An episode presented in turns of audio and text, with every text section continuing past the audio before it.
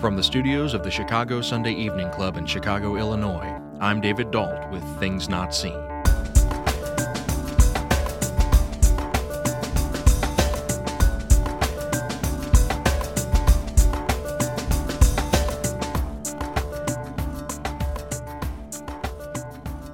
On today's show, we are part two of our interview with pastor and author Lillian Daniel. We discuss her recent book, When Spiritual But Not Religious Is Not Enough, and talk about the influence of America's religious history on our democracy. Later on the broadcast, Katie Scroggin reviews The Still Point of the Turning World, the recent book by Emily Rapp. Stay tuned.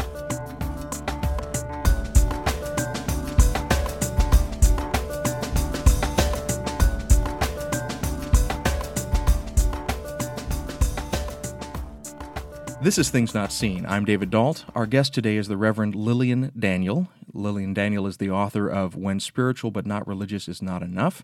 She's a pastor here in Glen Ellyn, Illinois. We're speaking in the context of a conference at Wheaton that is co sponsored with the American Bible Society on the Bible and democracy in America. Reverend Lillian Daniel, welcome to Things Not Seen. Thanks, David. Well, in your own work as a pastor, you you yourself have dealt with uh, life in the congregation. You've mentioned that you've been a pastor for 20 years, and one of the fruits of this time is this book that uh, has a very peculiar title: "When Spiritual but Not Religious Is Not Enough."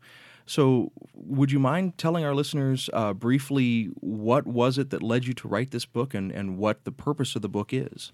Sure. So today, the Congregational Church is a very open minded church, but one of the things that we're not great about is making a case for why church matters. And yet we believe that there's meaning and depth in the life of faith. So, how do we make a case for why that matters? And in particular, how do we make that case to people who say, I am spiritual but not religious? Of course, people define these things in different ways. But for me, when I make the argument, I'm talking about spiritual but not religious as people who do not wish to or will not um, participate in a community of faith in any way, but want to do this in an individualized way. But why is it not productive for mm-hmm. religious life to have this kind of individualism? I mean, aren't aren't Americans just a nation of individuals anyway? Isn't this just a progression of the good American ideal of my way or the highway? I think it is a progression. I think we are individualists. I think we're also a bunch of narcissists. I'm arguing for a space in the middle where we actually say, I believe my life is richer and better because I participate in this community. I actually think it's good for me to be shaped by a tradition larger than myself. I actually don't think that my unique thoughts in any given moment are are better ideas than anybody else has come up with in 2000 or 10,000 years. You know, I think it's good for me to be shaped by community. So I appreciate you taking a couple of minutes to explain the thesis of your book, uh, When Spiritual But Not Religious Is Not Enough. And now I'd like to broaden the focus a little bit and ask if we're if we're in agreement that this individualist streak in spiritual behavior uh, maybe has some problems, and I, I appreciate your use of the word narcissism. I think that that's right on point. Well, if we then turn that around and say, so you are instead giving a, a, positive model for a different way of being religious, what does that look like as a politics? When someone when someone takes your argument and says, okay, I am now going to make myself a part of this community intentionally, and I'm going to submit in some ways to to this this greater this greater uh, uh, group than just myself and my own lights, what does that then begin to look like as political action?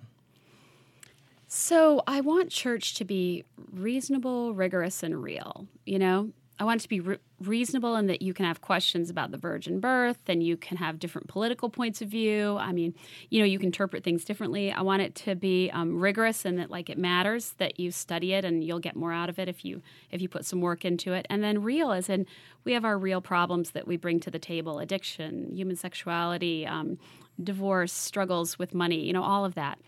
So then then if the purpose of church is to be transforming of you and to and to shape and change you in the company of others, I would hope that that would change the way you would act as a political person.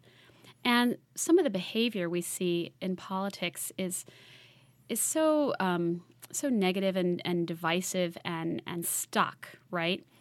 And maybe imagine a church where people disagree with each other in the political realm but are able to talk about big questions and big ideas could be our salvation or a, a way out.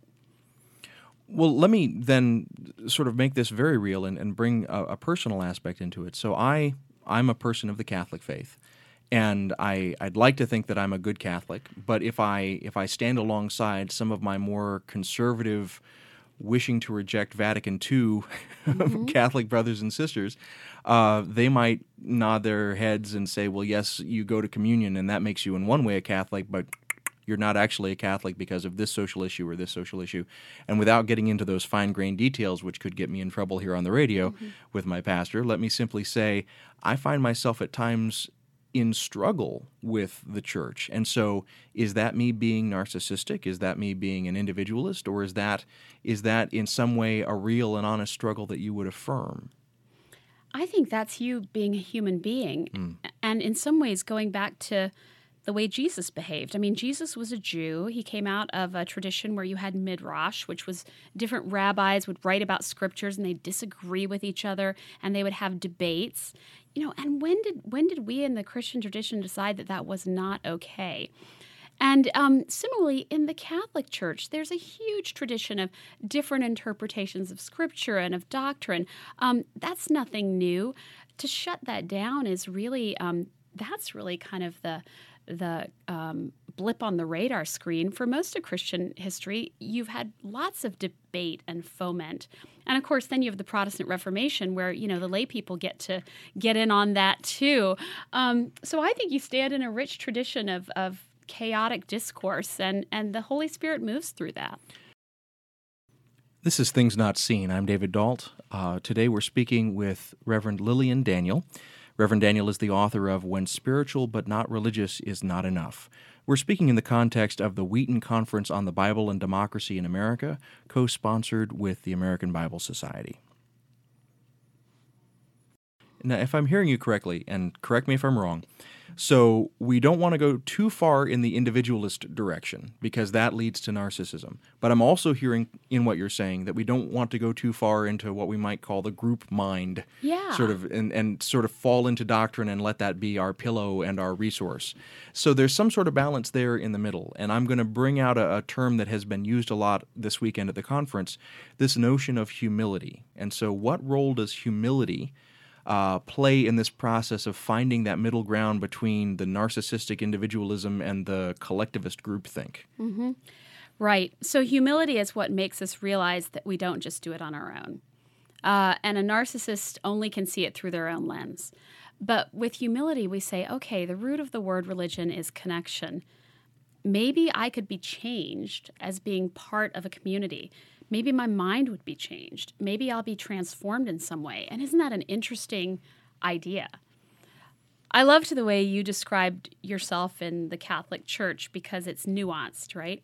And it acknowledges that that the Catholic Church is not this monolith. But for people standing outside the church looking in, often the ones who call themselves spiritual but not religious, they often describe Christians in this monolithical way as though there's some tyrannical pastor telling everyone what to think, and the people in the pews are these sort of mindless slaves who do whatever they're told. It's such an insulting stereotype. But don't you think, in some ways, that people of faith contribute to that stereotype by closing the ranks and presenting to those outside this this very lockstep kind of well we all you know to be a good christian you believe this set of doctrines. I mean i've definitely encountered christians like that. Yeah. So so they're out there and they get all the airtime but you just gave witness to something very different. Mm-hmm. we need more people like you to say um, that is that is not true of all of us. Uh, when i look at the people in my pews they are interesting nuanced people a variety of points of view who ask hard questions. If only they would do whatever I told them goodness. So then let me turn this back around and and think about the political process. So if if humility is a is a good uh, sort of resource for finding a middle ground between individual narcissism and collectivist groupthink in one's religious identity, what can what can people of faith bring to the public sphere into our very, very admittedly broken uh, public discourse mm-hmm. at the present moment. How can humility, uh, how can that same sort of humility help us in in the in the secular world? Well, one of the things that so many religious traditions share is a warning against being self-centered. You know, just this basic call that you should take into account other people and their well-being and not just your own. And that's something that I think we're really seeing dropping out of the political conversation is just the sense that guess what? It's not all about you. So if it's not all about me, and if I'm if I'm supposed to be uh, taking care of those that are around me, this brings us back to that wonderful question that was asked of, of Jesus in the Gospels. Well, who is that person that I'm supposed to be taking care of? Does that mean everyone that comes up to me on the street on on you know Chicago's streets, or does that mean just the people that I so, sort of like the looks of, or how how do I tell who is the person I'm supposed to be thinking about in that context? Mm-hmm. Well, we all interpret that differently, but the point at which you know the people you consider your neighbors are all people who agree with you on all your own ideas, you're probably off base. This is Things Not Seen. I'm David Dault, and our guest today is the Reverend Lillian Daniel. Uh, Reverend Daniel is the author of When Spiritual But Not Religious Is Not Enough, and she's a pastor here in Glen Ellyn, Illinois. We're having this conversation in the context of a wider conference at Wheaton College about the Bible and democracy in America that's co sponsored by the American Bible Society. So we're here at the end of the conference when uh, this conversation is taking place, and we're we're uh, we're looking back now on the conversations and the discussions. So, as we look back, what will you be taking away from the conference? What sticks with you? I think I'll take away the spirit of civility and the positive conversation that took place among people who had very different political points of view and theological points of view. It gives me hope for the politicians. Well, and so we we I'm actually surprised by that. We didn't see very much in the way of uh, posturing.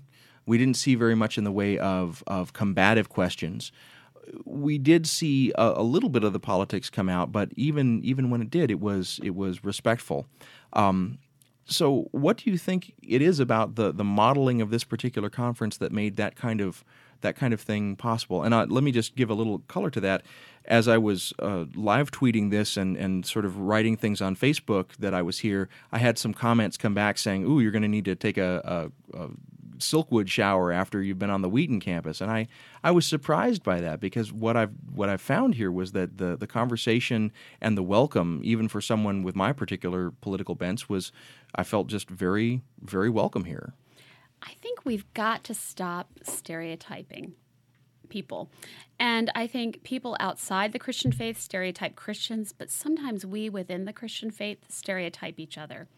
And you can no longer presume that somebody who claims the label of evangelical Christian, for example, does not care about the environment. You know, you cannot presume that. And similarly, you cannot presume that somebody like me in the United Church of Christ or a congregational church who will perform your gay wedding, right? You can't presume that I don't care about the Bible and Scripture and that our people aren't studying Scripture and have a certain biblical literacy. We really have to let go of these stereotypes of each other. But then, how am I going to know who to get mad at?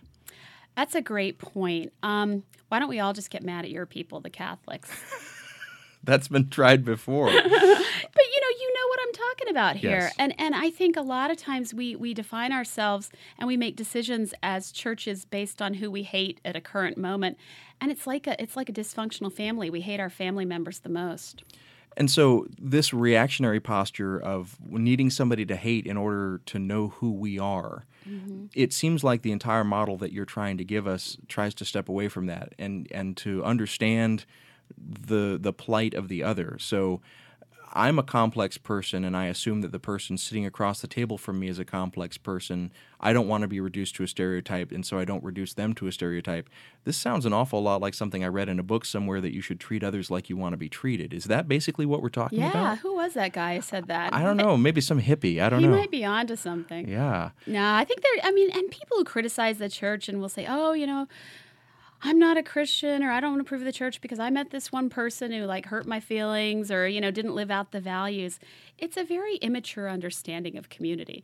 You know, it's sort of like if we could kick all the human beings out of the church, we could really do this Jesus thing. Goodness gracious. But but then again, isn't there a place for doctrine? Isn't there a place for the protection of the received truths of the faith? Isn't there? I mean, what what do we do then with those that would basically want to say, okay, anything goes? You know, you're probably asking the wrong person that question because I'm a I'm not, you know, absolutely on anything goes because I do believe we're shaped by a tradition.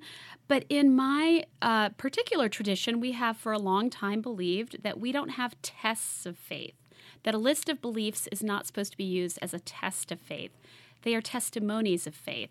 So the Apostles' Creed is what one community of faith wanted to say to the church at one moment in history. And so if we want to recite that or talk about it, we're hearing a testimony of faith. It's not a checklist. This is Things Not Seen. I'm David Dault. Our guest is pastor and writer Lillian Daniel, the author of When Spiritual But Not Religious Is Not Enough Seeing God in Surprising Places, Even the Church. I spoke with Reverend Daniel last fall on the campus of Wheaton College when she was speaking at the Bible and Democracy in America conference, co sponsored with the American Bible Society. You can find out more about the conference at our website, thingsnotseenradio.com. We'll be back in a moment. This is Things Not Seen. I'm David Dault. Each week on our program, we offer a rich conversation about culture and faith. Our guest is pastor and writer Lillian Daniel, the author of When Spiritual But Not Religious Is Not Enough Seeing God in Surprising Places, Even the Church. I spoke with Reverend Daniel last fall on the campus of Wheaton College when she was speaking at the Bible and Democracy in America conference, co sponsored with the American Bible Society. You can find out more about the conference at our website, thingsnotseenradio.com. So, as a pastor, as a person who deals every day in the real lives of people, but also as an engaged member of our political community, as you look at the landscape of America today, what gives you the most nervous shudder and what gives you the most hope? I think there are a couple of issues that one day our grandchildren are going to look back on and it's going to be for them as the civil rights movement is for us. They're going to look back and they're going to think, what on earth were you thinking? This is such a no brainer. I believe those issues will be civil rights around gay and lesbian folks. Um, all of those issues, I think our grandchildren look back in the same way that we look back on civil rights and say, What were you thinking? And then the other is, I think they're going to look back and say, How could you have been so asleep at the wheel on issues of the environment? And so those are the things that give you moments of nervousness. So, what as a pastor gives you hope as you look at our political landscape? Well, what gives me hope is that perhaps you know our grandchildren will also look back and say there there was a passionate minority um, of people of faith who who really because of their faith were inspired to stand up for the right things. In the same way that we look back and see the early Congregationalists who were abolitionists long before that was the majority opinion in America. That gives me hope. Um, another area where I feel hopefulness is around immigration. Uh, in the United States right now, our government seems incapable of getting anything done on that issue. But in churches all around the country, you're seeing new alliances of open minded liberal churches with evangelical churches, with the Catholic Church, um, aligning with Muslim communities, on all kinds of people coming together because we all know what it is to have a stranger in our midst. And surely we can agree that God is not a respecter of national boundaries, but is uh, in love with every human being, no matter where they are born. And as you look out into your congregation, do you see uh, a remnant of that passionate minority? Absolutely. I mean, in our congregation, you know, we we are trying to be an oasis of safety um, in a desert around gay and lesbian issues. We're talking a lot about bullying with our teenagers and uh, working on those things. We deal with the tricky issues of the day and we don't always agree on them. But I would love for our grandchildren and the children who grow up in the church to say, I remember when gay marriage was a huge issue and I remember our church took a stand on it. I remember, you know, when immigration was a big issue and we had passionate debates and we engaged scripture on it. These were not things that just happened somewhere outside the building. The concerns of the world were always visible from within the church. Well, Lillian Daniel, it has been a pleasure to talk to you today. Thank you so much for joining us. Thank you. I've enjoyed it. As I mentioned at the top of the show, this is part two of our interview with Lillian Daniel. You can listen to part one of the interview at our website, thingsnotseenradio.com. I want to take a moment and let you know about some new things that we're doing. First of all, we're slowly, but surely, getting back to a regular production schedule. My hope is that, starting in July, we can get as close to a regular schedule as we can, maybe even four times a month. That's the goal, anyway. We'll see how well it goes. If you're feeling in a charitable mood, please pray for us. Also, we're growing our distribution options. Now, we've always been available on iTunes, but you can now also find us on Stitcher Smart Radio and on SoundCloud. Also, we've joined forces with PRX, the Public Radio Exchange, to help with distribution. Look for more information on PRX in the coming weeks. One last note about iTunes. If you have a minute, it would really help us out if you'd go to our iTunes page and write a review for the show. You'd not believe how much that one small thing helps us. Also, if you feel like it, you can give us a rating. I hear that five stars is a very popular choice, so let me suggest that. Seriously, though, thank you for listening and for telling your friends about the show. We really, really appreciate it. If you're on Twitter, take a moment and follow us at Not Seen Radio. If you want to keep up with me and the silly things that I tweet about, you can do that by following me at Dault Radio. We're also on Facebook. You can find us there at facebook.com slash things not seen radio. And one more plug. If you haven't yet discovered our Daily Religion Moments podcasts, you're truly missing out on a treasure. Each and every day, our senior producer, Katie Scroggin, finds some highlight from religious history and turns it into this incredible, informative little two minute gem. Seriously, they're brilliant, they're free, and they happen every day. You should be listening. And even better, we have all of them archived on our website. So even if you're just now starting to listen to Religion Moments, you've not missed out on a thing. You can go back and explore all of them just like you were traveling back in time. After the break, Katie Scroggin discusses The Still Point of the Turning World, the recent book by Emily Rapp. We'll be back in a moment. This is Things Not Seen. I'm David Dault. Each week on our program, we offer a rich conversation about culture and faith. The world changed for me when I became a father. I know that's a cliche, but it's true. Huge matters like safety, mortality, and health became ponderously important in my life in ways that they never had before, and I guess that's true for most folks. But this shift took hold in more subtle ways as well. I became a target market. Commercials that I would have never paid attention to in the past suddenly were speaking to me and to my wife. And as we watched these sappy 30 second dramas together, we found ourselves getting misty eyed and weepy. It's embarrassing to admit, but it's true.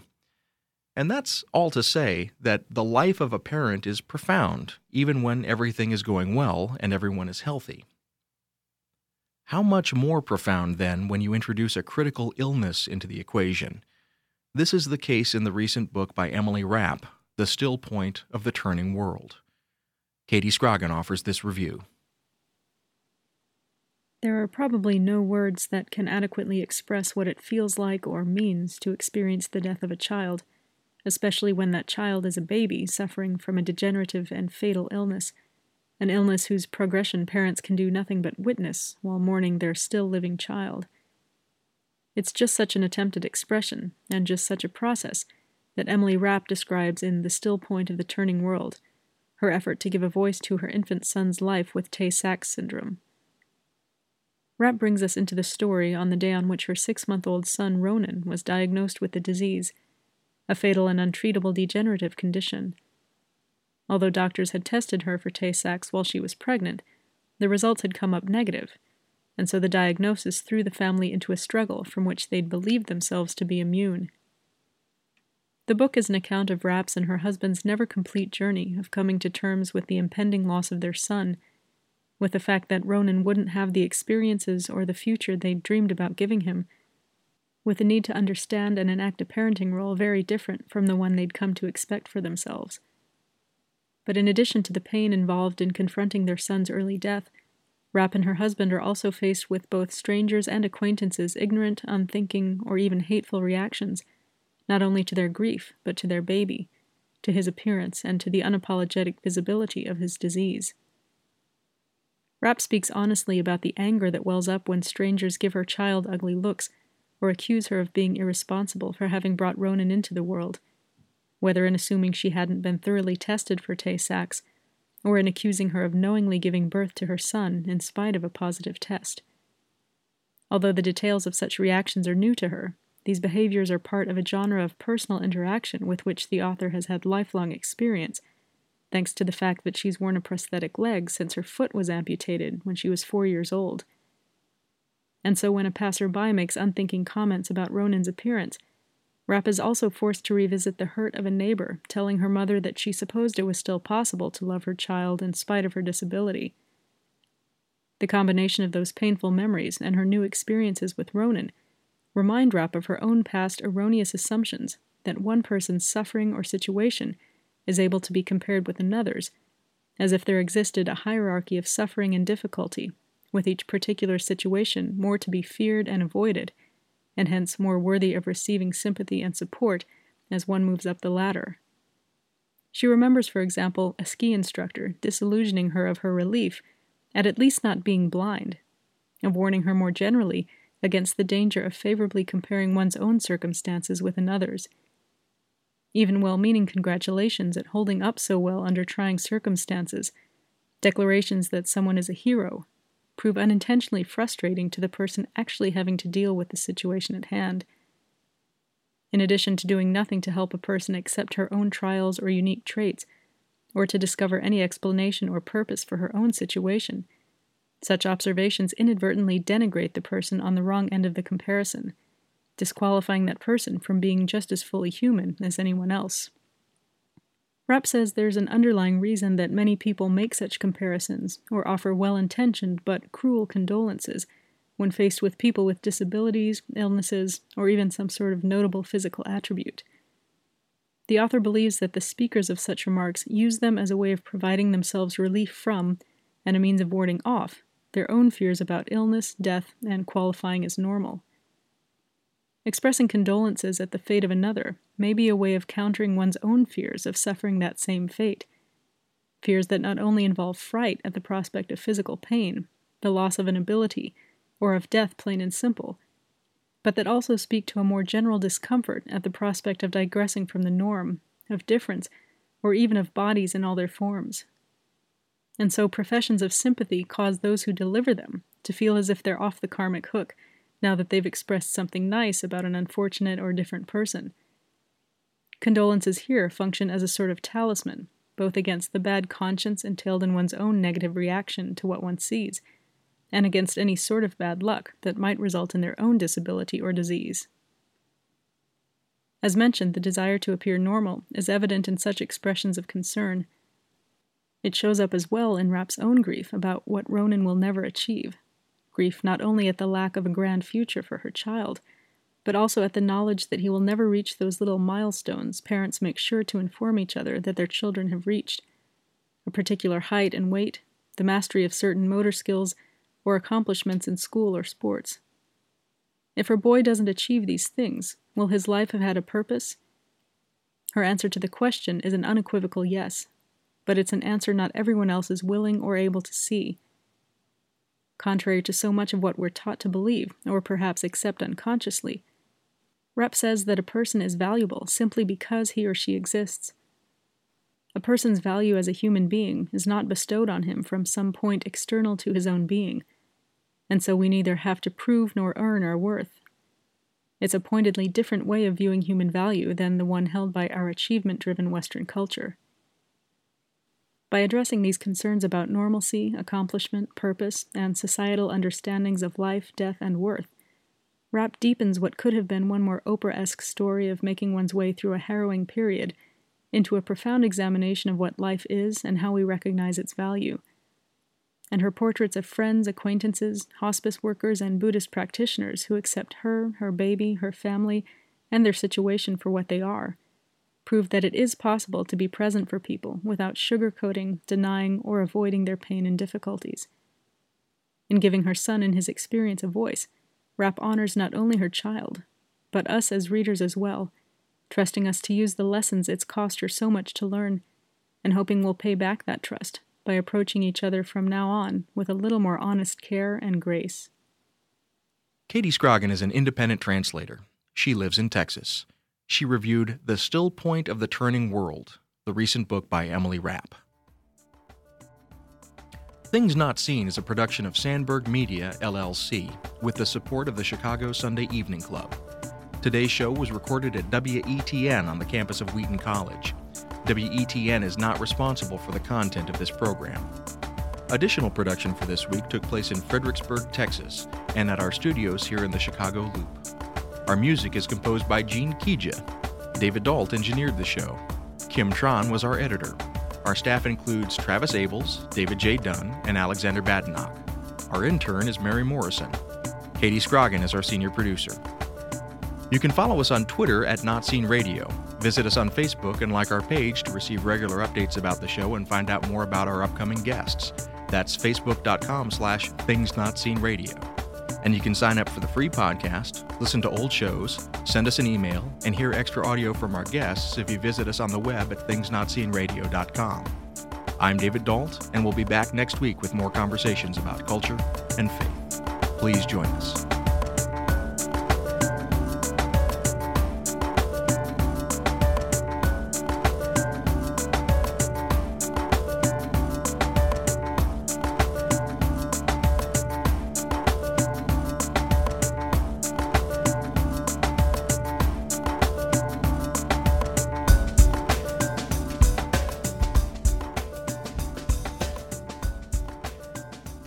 Just get mad at your people, the Catholics?